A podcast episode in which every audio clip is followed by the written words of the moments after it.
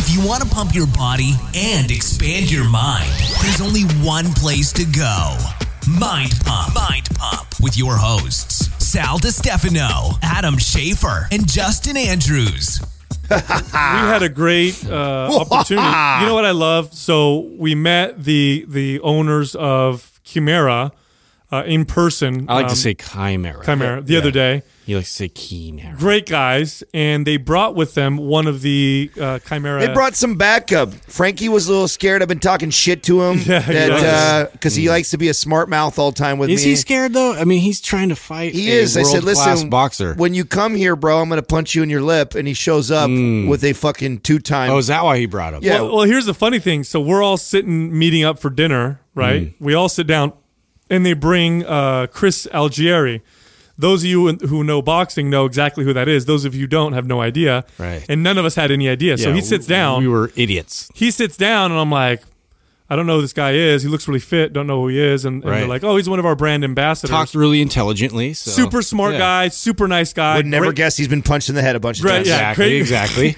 great vibes. And turns out uh, this guy's a fucking He is a badass. savage. Oh He's- my god. He's the former WBO World Boxing Champion and the ISKA and WKA World Kickboxing Champion.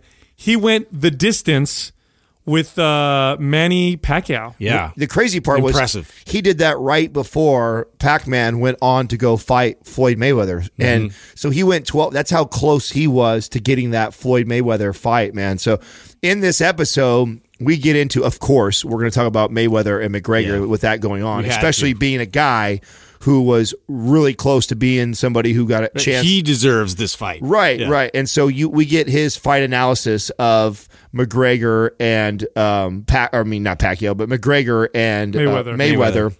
Also talks about some of the toughest fighters that he ever fought and what it was like to fight Manny Pacquiao. What a great Oh, yeah. episode, He man. could articulate like boxing so well. It was fascinating to listen to. Yeah, we talk about fitness and nutrition. Got in a Um, mindset too of a, of the athlete and a competitor, I a mean, it- champion. very, very interesting episode. Great guy to talk to. Uh, I think he'd make a great podcaster one day. In fact, he was actually really good on the mic. Sometimes you get an athlete on the mics and you don't know how it's going to turn out. Well, he's a comment commentator for Bellator, so I told him I was like, "Man, that's your calling, man." Mm-hmm. Yeah. he did a really good job. You can check out his Instagram page. It's Chris, uh, spelled C H R I S underscore Algieri, L uh, A L G I E R I. Um, I- check him out. Uh, awesome dude. You're going to love this podcast. So here we are talking to Chris Algieri. Also, this month, we are giving away one of our most valuable um, assets. Uh, probably the most valuable thing that we offer at Mind Pump is our private Mind Pump Oh, forum. it's going up after August too. Yeah, yeah, the price is going to be going up later on after this month. up. But the the private forum is an incredible resource. I mean, we have uh, I think like two thousand people on there, a lot of which are fitness professionals, uh, doctors. Uh, we have uh, you know Dr. Jordan Shallows on there, Dr. Justin Brink, who we talk about Johanna just got on there. Uh, Johanna, another great uh, trainer that I, I put on. There's also a movement specialist.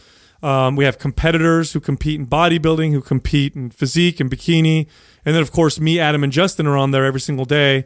And it's just, I'll tell you what, people ask me all the time where I get the studies that I reference uh, on the show, and I'm going to be honest with you probably half of the studies that I reference are ones I discover from the forum. I love it. I fucking love it. Like these people will Lots post smart people, man. Oh, it's great, and I'll get the studies firsthand from people who are actually in the field studying it. And uh, so, if you're looking for an incredible, rev- uh, you know, resource for fitness information for people to judge your your workout form or your exercise form, or how to correct imbalances, all that stuff, our forum is extremely valuable. And this month, we're going to give away our forum for free if you enroll in any of our MAPS programs, whether you enroll in an individual program or you enroll in one of our amazing uh, bundles, including our super bundle, which has all of our programs and is about a year's worth of exercise programming.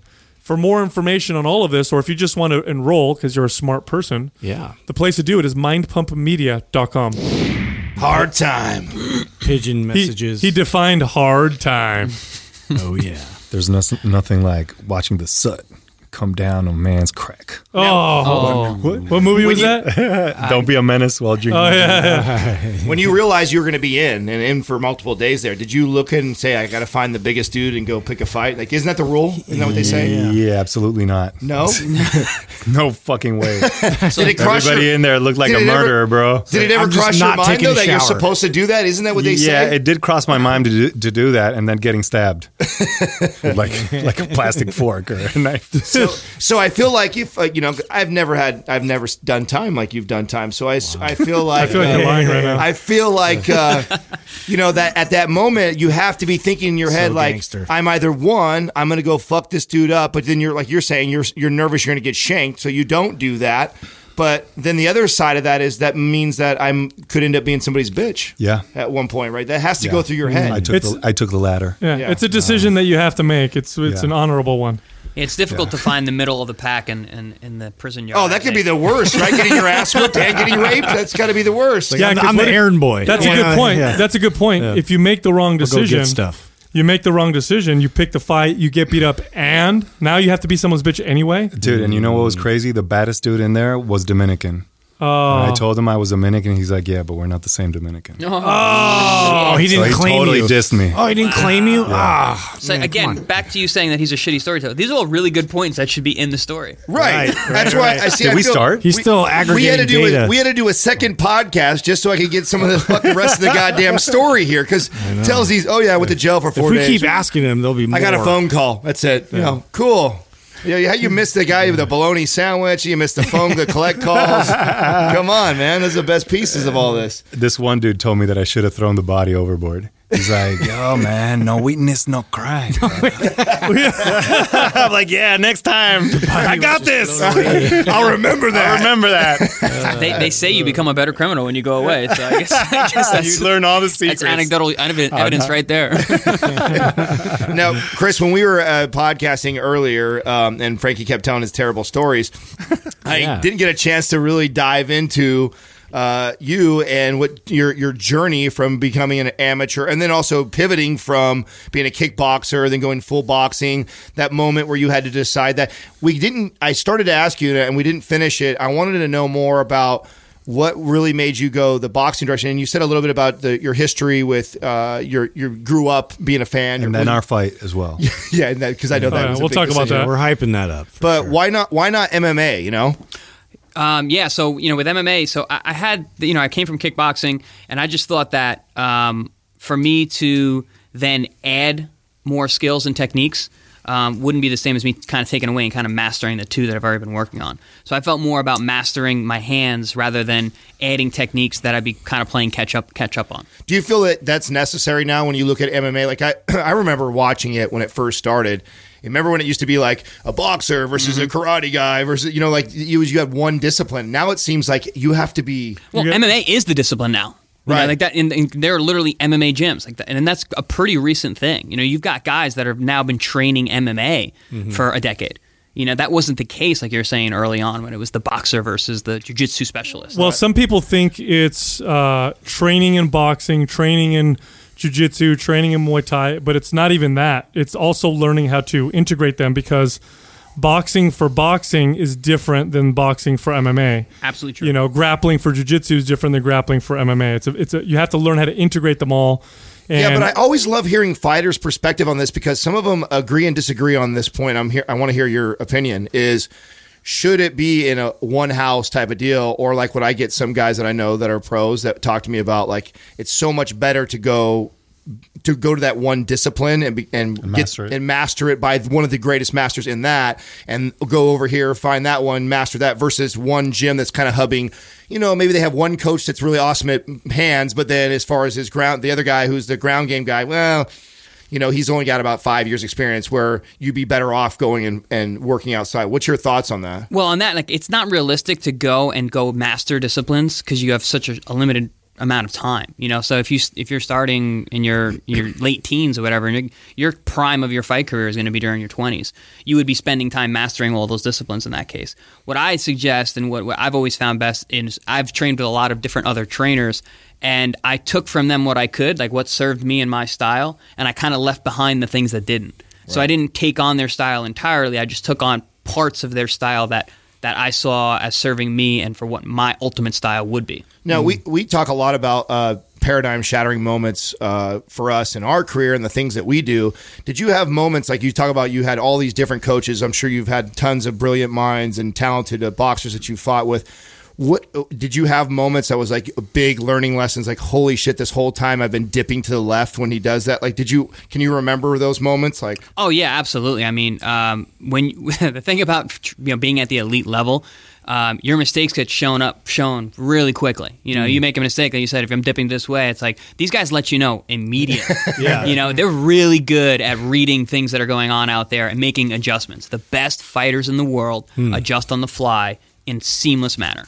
At what level do you start like diving into like your opponent? Like, at what level does that become a huge piece of like studying the opponent? You know, It depends on, um, you know, at the lower ranks, like you're not really sure about the guy. It's going to be tough to find YouTube videos on a guy who's, you know, four and seven, you know. But then once you start fighting guys who um, who now have a background, whether it be amateur, 'cause the guy could be 13 or 14 and 0, because you always have those crossroad fights in the beginning where it's you versus another prospect. And the guy who wins goes on. And do you always know when that is? Like, do you know? you, you don't, but you do. You know, like it, it- maybe the fighter might not know, but their management knows, their team knows. You know, but I, but I think fighters who kind of grew up around the sport or maybe watch sport know those those kind of crossroad opportunities. Oh wow. And they happen like back to back to back to back. And honestly, it's just like you got to win. So I won my world title. I was twenty and zero at the time. Like if I had lost at any point leading up to that, I wouldn't have gotten to the fights that I got. Wouldn't, wouldn't even gotten the fights, let alone had a chance. To How many times do you think you've had like a, a young kid coming up that is a potential prospect uh, in your career that you've had to fight? Like, how many of those? You, I mean, it started as early my my my TV, my te- national television debut. I fought this kid Jose Peralta, who was actually Dominican, um, and the kid was a monster. And I had literally people reaching out to me, being like, "Yeah, don't fight this kid. I've seen him in the amateurs, and he's really got a lot of money behind him, and like he's he's really coming up." And I was just like, "Dude, it's TV. This is my opportunity for people to see what I, I do, how shit. hard that I work." tell me, walk me through that fight. That must have been a fucking. Was cra- that a, was that a hard one? Yeah, if you guys want to look up a really fun fight to watch, it's Chris Algieri versus Jose Peralta. Uh, it was on NBC Sports. This is shoot 2012 or so.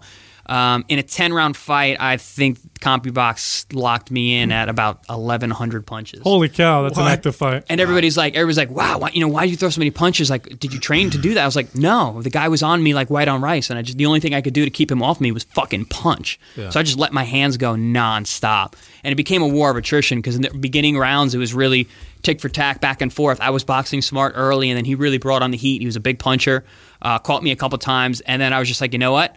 I just need to push. I just need to push until uh, he can't he can't keep up. That's exactly what happened. What does it feel like? The us, us Dominicans are savages. Yeah, we're just blessed with obviously. genetics. Uh, what what does it feel? I've always thought to myself when I watch these fights, how does it feel the days after the fight? How's your body feel? What's it, what's the healing look like? So I get a lot, that question a lot, and it's really variable. Like there are fights that literally you could fight a 12 round fight, and you're literally like fine, like you're sore from like and you've had harder workouts during camp. Then you could have a fight that was five or six rounds, and you're sore for like a week. I had a black eye after the Ruslan Provodnikov fight for three months. That's the one that you told us about earlier. Where you Yeah, that's your, that's when I broke my orbital. But like literally, I, I, even even after it was completely healed and everything was good, I still had black in my eye well. You know, it was off color. And certain days I'd wake up be worse than others. You know, Wow. just well up. Yeah, can I I feel uh, I've heard this too a lot, and can you confirm that you can feel like another man's spirit when it's been broken, like in a fight? Oh my god, it's my favorite fucking thing. in the world. yes, dude. So I And the shark eyes come Domination. out. when I when I fought Provodnikov, I said it in one of the pre-fight interviews, which really blew people's mind because I was really unheralded um, at, at that point. And uh, I said, you know, our, our styles are not that different. And everybody scoffed because he was a, a go-forward Terminator style. Siberian Rocky was his nickname. Murderous puncher, knocked everybody out, took everybody's punch, and just kind of like won fights through war of attrition and big power. And I was a savvy, smooth boxer who got hit very, very little and had good conditioning. So when I compared our styles, they were like, no, that doesn't make any sense. And I'm like, yeah, but we're both, we fight to break our opponent's will. We just do it in different ways. Ruslan does it by landing hard punches, by taking your best shot to the point where you're like, I can't hurt this guy, and he's still coming. And I break your will by being in your face all night and keeping my hands on you and making you miss and making you feel like I can't beat this guy. He's just too good.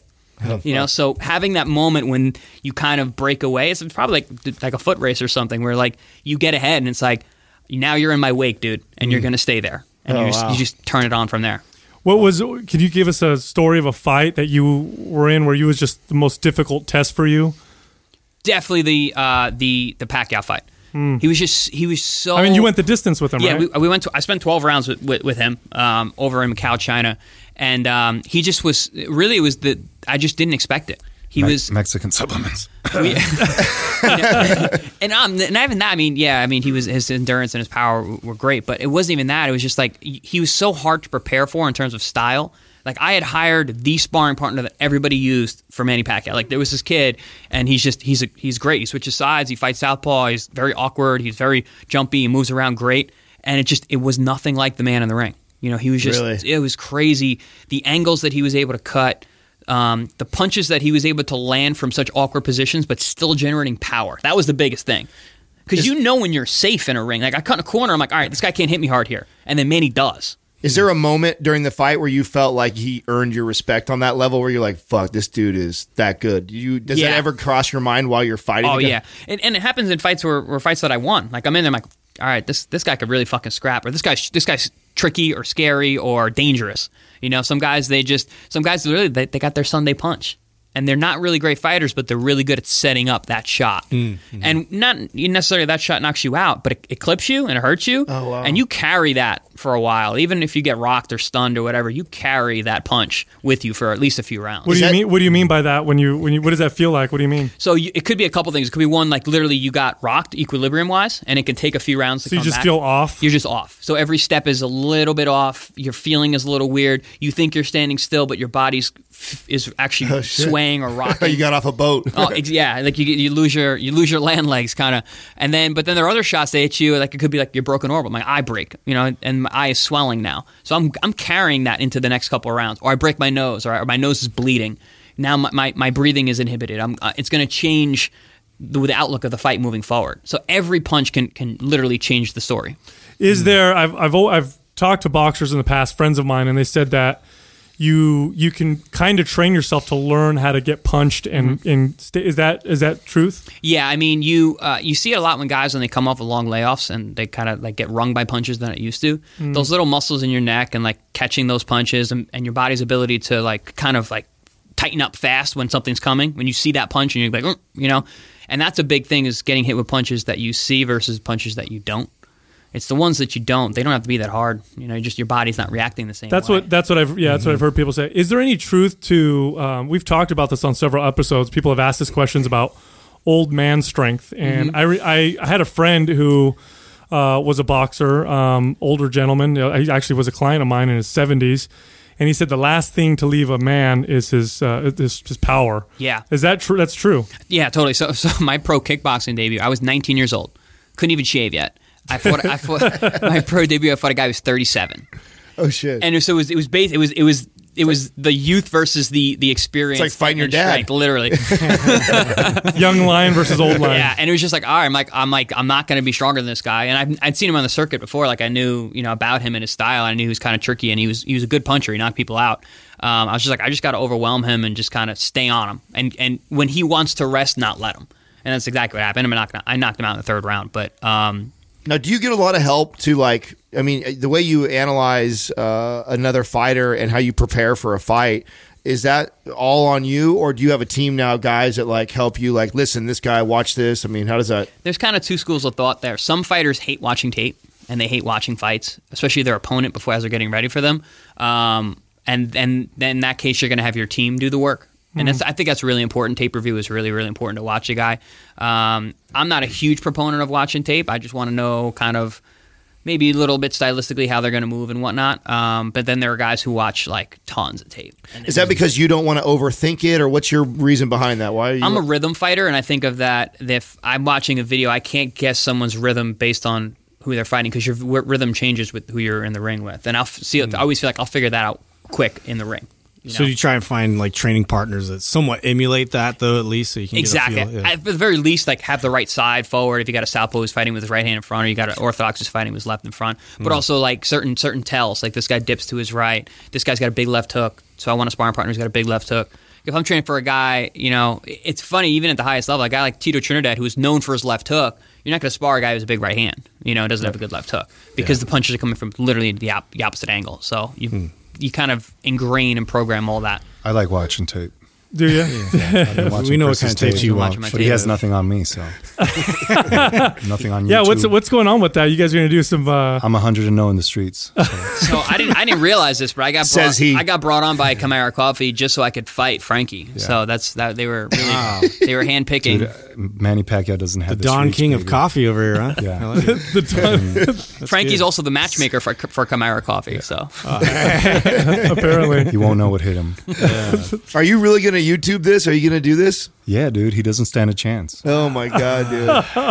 uh, did you get insurance or anything before you did this? Did Why you- would I? Okay. Have you seen my frame? You gonna wear a helmet? Mm. or Fr- I'm freaking going 6'5", 250 pounds, four percent body fat. in your in your in your Yeah, head? hey, What? In your head? I don't know, man. it's because we're on a podcast. what you ate. That's why you could do that for video. Is this on video? Yeah, dude, I, I hope you have dental insurance, picture of man. you. Teeth are expensive. Uh, he knows. Yeah, yeah, Yeah. He, he definitely knows. Yeah, for sure. I got a professional mouthpiece, man. So I put it in, find in the streets. So training wise, to give yourself the type of uh, well, first off, what kind of fitness does one need to be a boxer? Because sports require uh, specific types of fitness. I mean, you're going to need a Yeah. particular type of it. I remember when I trained attributes. when I trained a lot in Brazilian Jiu Jitsu.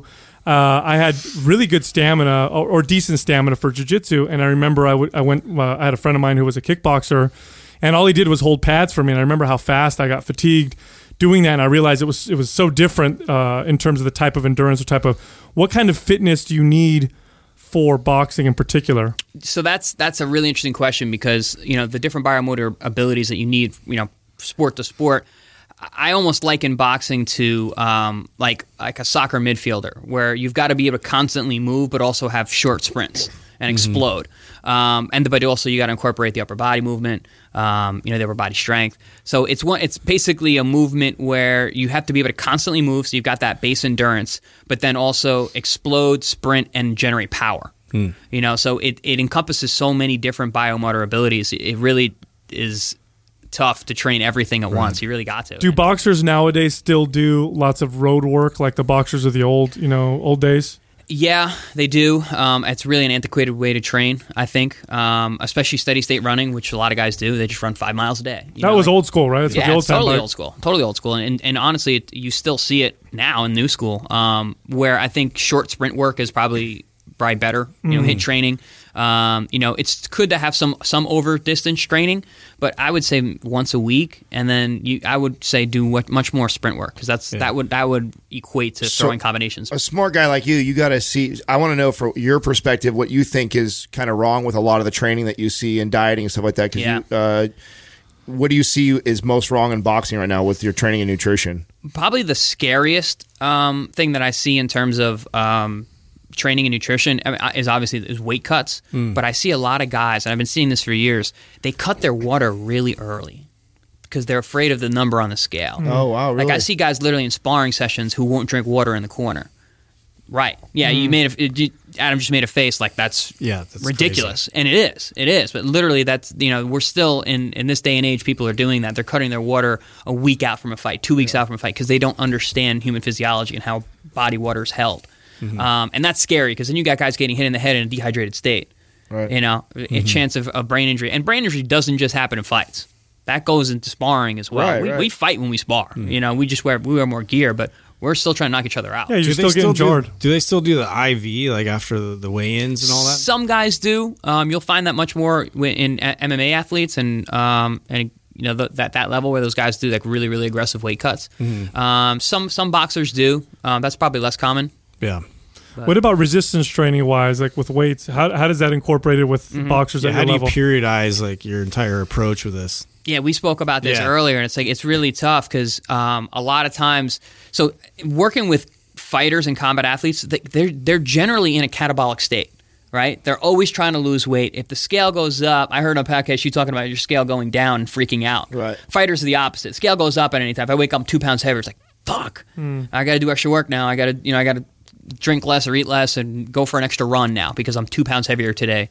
Um, versus other athletes where anabolism is key and you just want to grow and never be depleted. Um, fighters constantly live in that depleted state. So w- with a, a strength coach working with, a, with a, a fighter is difficult. You might make all these gains during camp. Hmm. and then the last two weeks when they're cutting the weight, just just throw it out the window. Right. Guys kill themselves to make weight. I've seen great camps, five, six, seven, eight weeks of awesome work. Wow, get ruined by five days of weight cut. that which when you saying that makes me think it's probably so much more beneficial than to always kind of hang around pretty close to your your weight where you're going to be fighting at because when you think about it even if you put all this You're extra effort person, into building well if you put all this extra work into building 20 pounds of lean mass over the off season you got it cut anyways. You put yourself in a, a catabolic state for that long of a period of time everything's going to fall off. Absolutely. and you'll be right back where you were but you didn't have to do all that hard ass work to put that on and put all that stress on your body to get there. Exactly. The other thing that comes to mind too is if you're doing a lot of training at a heavier body weight, you may be used to moving at a with a bigger body. You may have different timing. Then you cut all this weight. Does how do, what does that do to a boxer's timing? So that's another Mm-hmm. another pitfall that I see with guys is that so say for example um, I was talking MA earlier but I used the the weight class like uh, the 170ers so you got a guy at 170 who probably in the off season is like 205 you know once he starts his camp he's going to be in like the mid 90s or low 90s um, and the bulk of his maybe sparring and training is going to be around like 84 85 185 right? So then he cuts down he makes 170 um, and then he, he's going to refeed back up and then the guy ends up stepping into the cage at 195 or 200. Right. You're a different guy. Like you said, your body's different. Your body's going to move different. Your your your lungs are going to move different. The stresses on your body are going to feel different. Um, your timing's off. Your your hand position, body position, everything. You're, you have a different body, Hmm. and you've done the bulk of your work 10 or 15 pounds lighter. Um, you're, you're doing yourself a serious disservice. A lot of people don't realize even five pounds. So being somebody who messes with his weight a lot, going up and down, competing with shows, I can see a huge difference with a five pound up or down. and you're a big guy, right? And you're a big guy noticing five pounds. Now Right. imagine being like my weight, 155 pounds, 160 pounds, and then feeling what the five pounds is like. Right. You know, like hmm. It's a big deal. yeah. So you've actually helped other fighters with this process of doing it like in a more healthy way. I know we've made some kind of like uh, like comparison, like a Mike Dolce of like the M- MMA world. Like, is that something that you could see yourself sort of uh, becoming in the boxing world? Yeah, I think I think um, I could do a lot of good because of my background and experience and my education. Um, I actually got brought on by Daniel Jacobs in his fight versus the Triple G, who was one of who's a guy's a monster. Oh wow! They fought at the Garden. Um, Danny is a guy that I fought on the same card with for for years, um, and his team had reached out and said, "Hey, like you do this nutrition diet stuff, like would you want to come to camp?"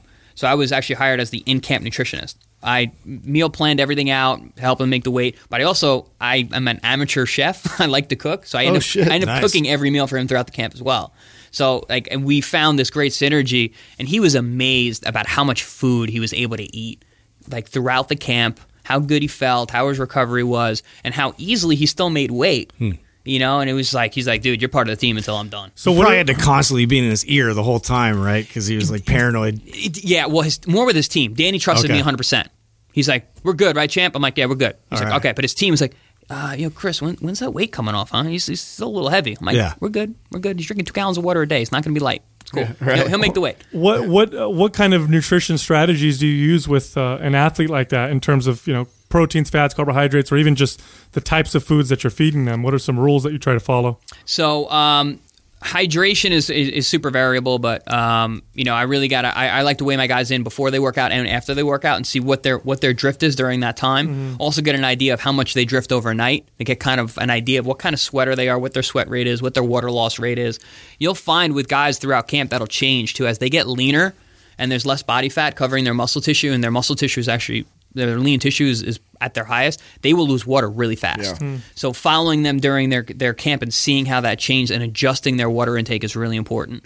Um, and when it comes to comes to actual like macronutrient distri- distribution throughout camp, you need carbs. It's a, it's an explosive sport. There's a there's a there's a major endurance aspect to it. There's a lot of cardio involved in the training itself.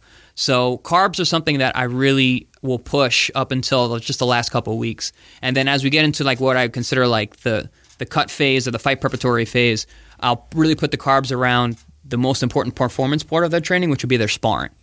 Okay, they can they can feel a little rough on a technique day, um, but I want them to feel good on their sparring day. So we'll focus on carbing up the night before Wow, and you even- immediately after. You even manipulate their carbs based off of what you're doing for training. That's awesome. Absolutely, Uh, being able to cycle their their carb intake so they can kind of lean out some in between.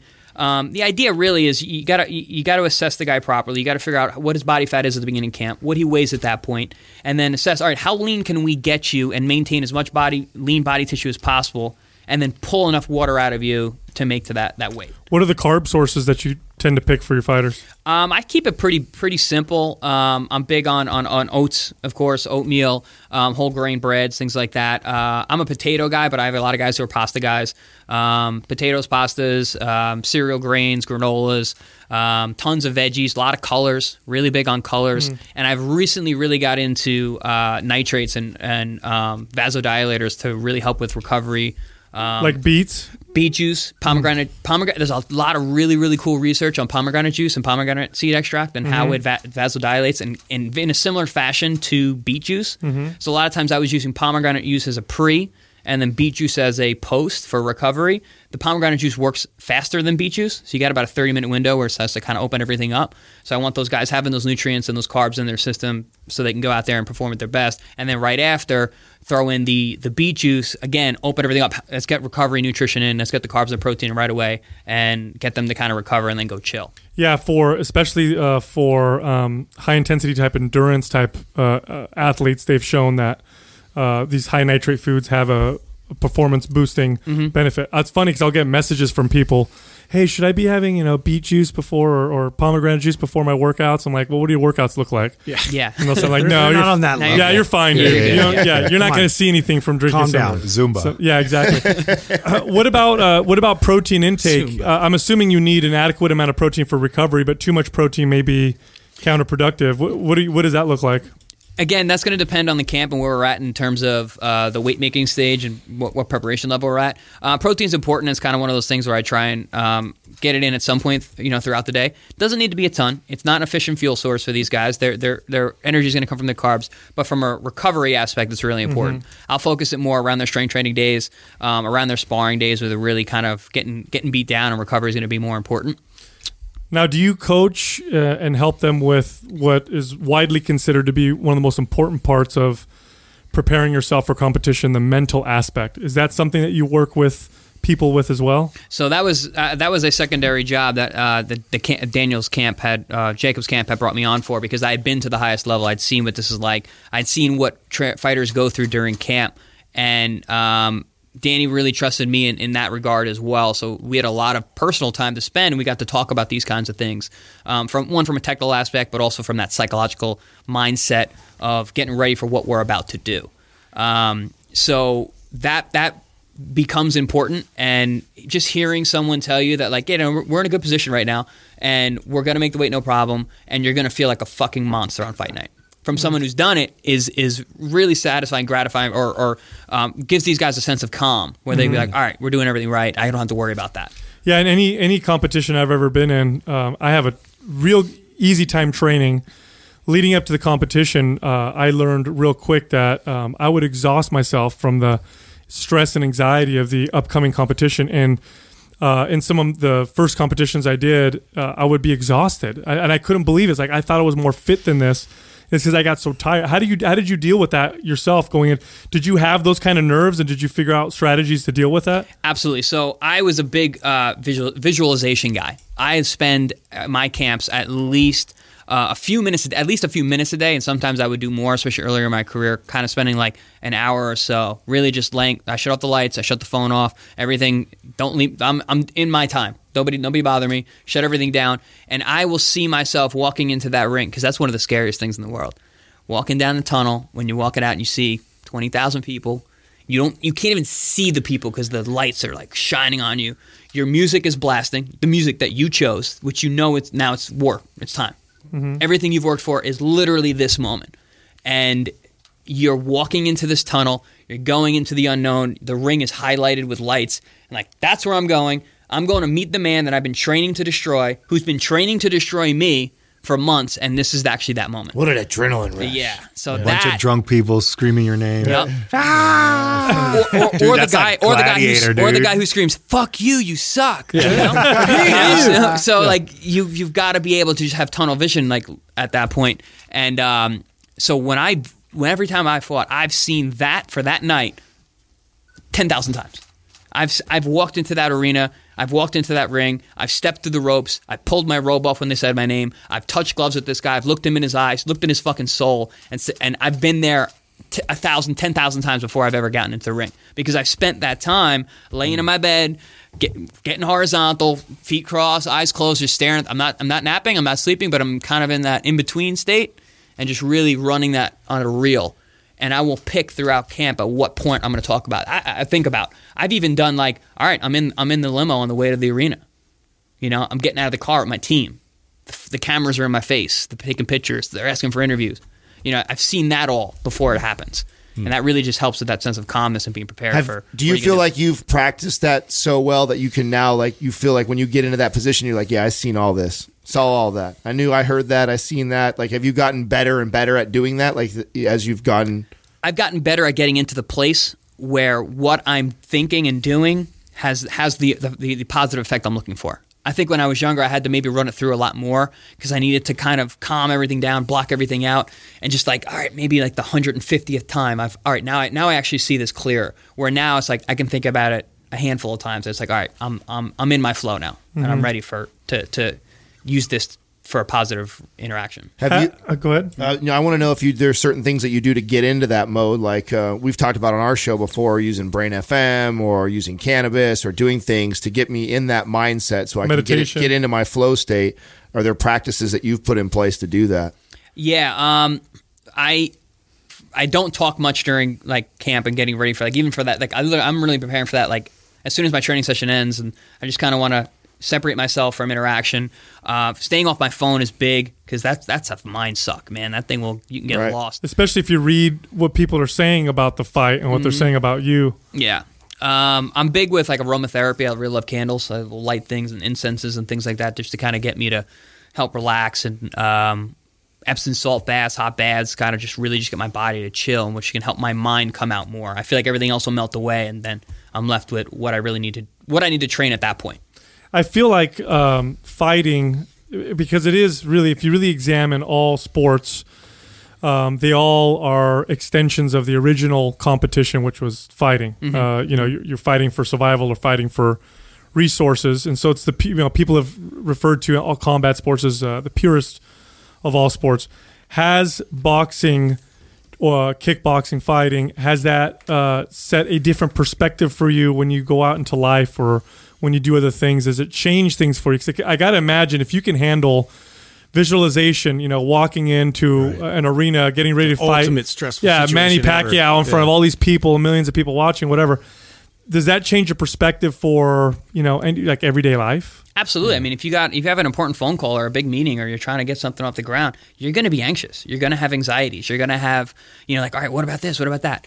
It's it's taught me to be an opportunist. Where in a ring, an opportunity presents itself, you don't you react and you take it. And it's the kind of the similar way when I deal with in business or talking to people. It's like an opportunity will present itself because of the way you're talking or what comes in front of you, or you think of that that bridge to maybe I need to get this guy to to understand what I'm trying to do. Finding that bridge and that that commonality is is you taking advantage of an opportunity. You, you see that opportunity and you you, you, you go. You know, you, mm-hmm. you take that, that critical distance line and you, you cross it. You know, and I think that's something that I can take from my fight career into the real world.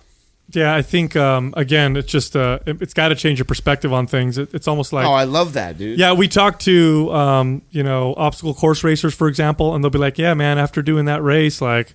I went into the meeting on Monday and I was like, not a big deal because I just, I almost died right now on this particular race. Or, you know, if you just had a, a fight, I remember even doing that in, in uh, when I would train, you know, just for fun um, in, in jujitsu. I'd walk around and just felt very comfortable walking around because I'd just done some grappling am- fights or whatever. It's amazing how many things that we don't do uh, out of fear, you know, because we're afraid we're going to fail. Because oh my god, if I do this, I'm going to fail, and it's not going to work out. And right away, I feel like so many people uh, get into that game, and then oh, I got to I got to figure it all out before I even think about taking a chance. And I don't know. I've just I, I have the same type of mentality where I, I'll just you see an opportunity, I'm going to do it, learn from it. No matter what, it's an opportunity for growth, whether it succeeds or fails. I mean, I think too many people procrastinate on shit. Do you have any favorite boxers from when you were a kid or anyone that you idolize uh, growing up? Absolutely. I mean, um, my whole fascination and passion with the sport came from hearing about the greats of yesteryear. You know, my grandfather telling me about Alexis Arguello, the explosive thin man from Nicaragua. Um, you know, uh, and then I remember guys, even personally, myself, watched Mike Tyson, of course. You know, anybody who was alive in the '90s. Um, but Oscar De La Hoya was the guy that I Oh, was yeah. like, this is the guy. He could get off camera. He could smile. He was a crossover star. Very People loved him. yeah. And then in the ring, he was a killer. And he was technically super sound, but also had that killer instinct. And he, you know, he brought it. You know, so that was the guy. I was like, all right, that that's the guy. to be golden like. boy, man. That's Yep. the guy, the crossover star, man. I mean, How would you say your style? If you were to say you, you did you emulate anybody's style? So I've been told I have like a couple different guys in there. Like there were certain aspects of, of me with my jab that were like De La Hoya, but I, I, I'm a lot more of a level changer. Hmm. Um, I've always been told I kind of fight like an East Coast black guy in terms of being like rhythmic and I move and change levels Yeah. and, and I'm kind of slick. You know, my nickname when I was a kid was Smooth when I would when I would fight. Oh wow, smooth. You know, I was like literally a teenager. I was like, God, so smooth. Look, you're not trying. Yeah. Um, I've been so one really old guy that people kind of say is Willie Pep, who was a guy who was like a defensive wizard and changed levels. Um, there's a, a a legend that he won a round without throwing a punch. 'Cause he was so, so good defensively, making guys miss that he made them look terrible and didn't even throw a punch for one That must have pissed that guy off so bad. Yeah, the history Oh. of the history of boxing is fascinating. I mean, boxing in its early days was crazy. Like they didn't stop a fight until you died. you could stand over the guy while he was getting off the ground back then. so in those oh, God. big fights, when you would, you would drop Just a a guy, bloody you were mess. allowed to stand over him for him to get up. Oh. Yeah, and the and they would go on for rounds and rounds. They and didn't. They didn't have like ends. There was- 20 there was- there was- there was- rounds, Fifteen yeah. rounds is a lot. They didn't Holy have that. They had hundred rounds. 80 that, rounds. this is but this is true. There were Yeah. actual you know fights like that. Like but bare I, knuckle? I- you know, I love watching some of the greats because I feel like they were trailblazers for some of the newer styles that you see. Like you know Muhammad Ali, the way he boxed and danced and moved. You know he he set up a whole generation of uh, you know boxing style. And of course, you know right now we're watching all this hype with uh, you know Conor McGregor and Floyd May- Mayweather and all the hype that they do behind it. Muhammad Ali kind of wrote the book on that. Like before him, nobody really fucking talk shit like that. You know? no, exactly. He, you know, the Louisville Lip, like that was his nickname for a reason. He was he, he had the gift of gab, and he would Hmm. talk these fights up and be able. That was where the promotion of these fights really really Mm-hmm. came. Um, and but even uh, Muhammad Ali, the great, was influenced by guys like Sugar Ray Robinson, Yeah. and by Joe Louis. Joe Louis, like you said, like that transitional style of fighting. Joe was like nobody else back then. He was a good athlete. Um, he he was a killer puncher. He knocked everybody out Very technical. very technical as well. So it's like you had this technical athlete, and it's the first time we've ever really seen that. And then you got a guy like Sugar Ray Robinson who could punch going forward, punch going backward, had great technique, had a great chin, had an awesome gas tank, could fight everybody in the world, fought five different weight classes. He literally was virtuoso, could do it all. And then Ali comes in, and that's when we had the first like super athlete. Hmm. The way that guy was able to move at 210 pounds. His accuracy was just insane. They say they say he wasn't a hard puncher, but he hit you. He'd hit you so perfectly that he put you he put you out. Timing is is, is a motherfucker, man. People don't realize the how big of a difference timing makes in your power. Oh, absolutely. You know, Absolutely. watching MMA, you know, you watch the Diaz brothers, and it looks like they're not hitting that hard, but they're beating sh- people up because their And their they s- timing and accuracy is so good. they score knockouts and they lump people's faces up. You know, they're, they're, they're not they're not playing pity pat out there. Yeah, yeah. No, I, I was a big, of course, Rocky Marciano fan because I'm Italian. Uh, but you know, Yeah, he that's obvious. he fought Joe Louis when Joe Louis was way past his prime, and he beat Joe Louis because and he cried afterwards because that was his idol. Yeah, he was a shell of a man at that point. Yeah, he, he was- needed the money, his taxes. Yeah, absolutely. And then you know you've got the like uh, George Foreman, another great, great Oh, fighter to watch. Foreman fight, yeah, yeah. here's a guy who um, I, I probably one of the hardest punchers uh, of all time. Uh, gave uh, Muhammad Ali a, a tough fight. Uh, Frazier, who of course beat Mm. Ali a couple times, you put Frazier and Foreman in the ring, and, Fra- and Foreman murdered him. yeah, Yeah. How- why? What is it about styles that changes the dynamics of a fight? that's what's so great about about these sports. It's like you never. It's like all right, well, George Foreman completely starched Joe Frazier twice, and then they're fighting Ali, and Ali had triple time wars with with you know they fought three times, had wars with Joe Frazier. It's like all right, well. George, Foreman's gonna beat him. George, know, Foreman's going to crush him, and then they go out there, and Ali wins a war of attrition, lets him beat on him, and, and knocks him out. It's like that's that's that's the storylines in boxing that are incredible when you make when you have that stylistic matchup. Um, you know, everyone said to me after Pacquiao fight, they were like, "What's going to happen with him and Floyd?" I'm like, "Floyd's going to win easy. They're like, you just lost him. How could you say that? I'm like, it's styles. I think I would give Floyd more trouble than, than Manny will, just because of the way their styles match up. It's just one of those things. So you know? you think you would have done better against Floyd than I you would? think so. I think I think with his um, his high shoulder roll defense, fighting someone long and tall would have always given him trouble. I said Tommy Hearns would beat Floyd up, Hmm.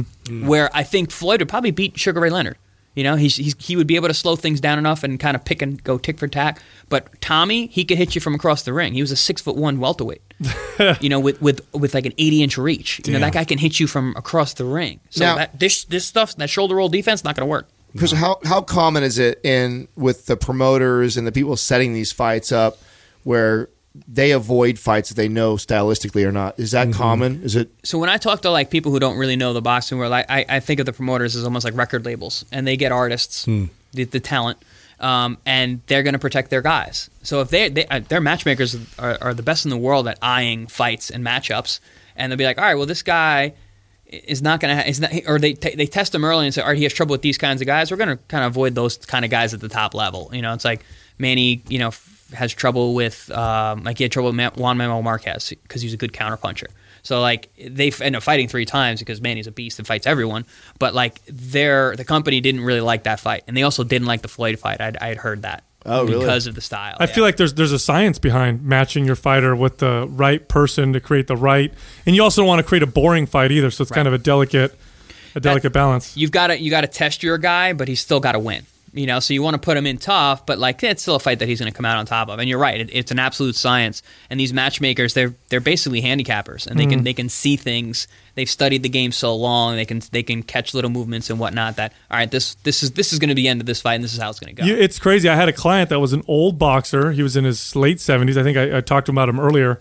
And he broke it all down for me. And we were talking about Mike Tyson, and he said, he said Mike Tyson had such good balance he could knock you out from anywhere, mm-hmm. but he had no balance going backwards. So you just keep pushing him back with the double jab, and you throw his balance off, and that's what Buster Douglas did. That's exactly what Douglas did. And when he explained it to me, and then I watched fights later on, I was like, holy shit! Like you don't realize the kind of science that goes into at this level of fighting. It's, a chess match, insane. right? That's absolutely. Yeah, it's a chess It's match. chess, not checkers, motherfucker. that's that's boxing. It's called the sweet science for a reason. You said it's science. Um, you know, and and it's such an old sport, and people have been working on this for so long. And you have two weapons.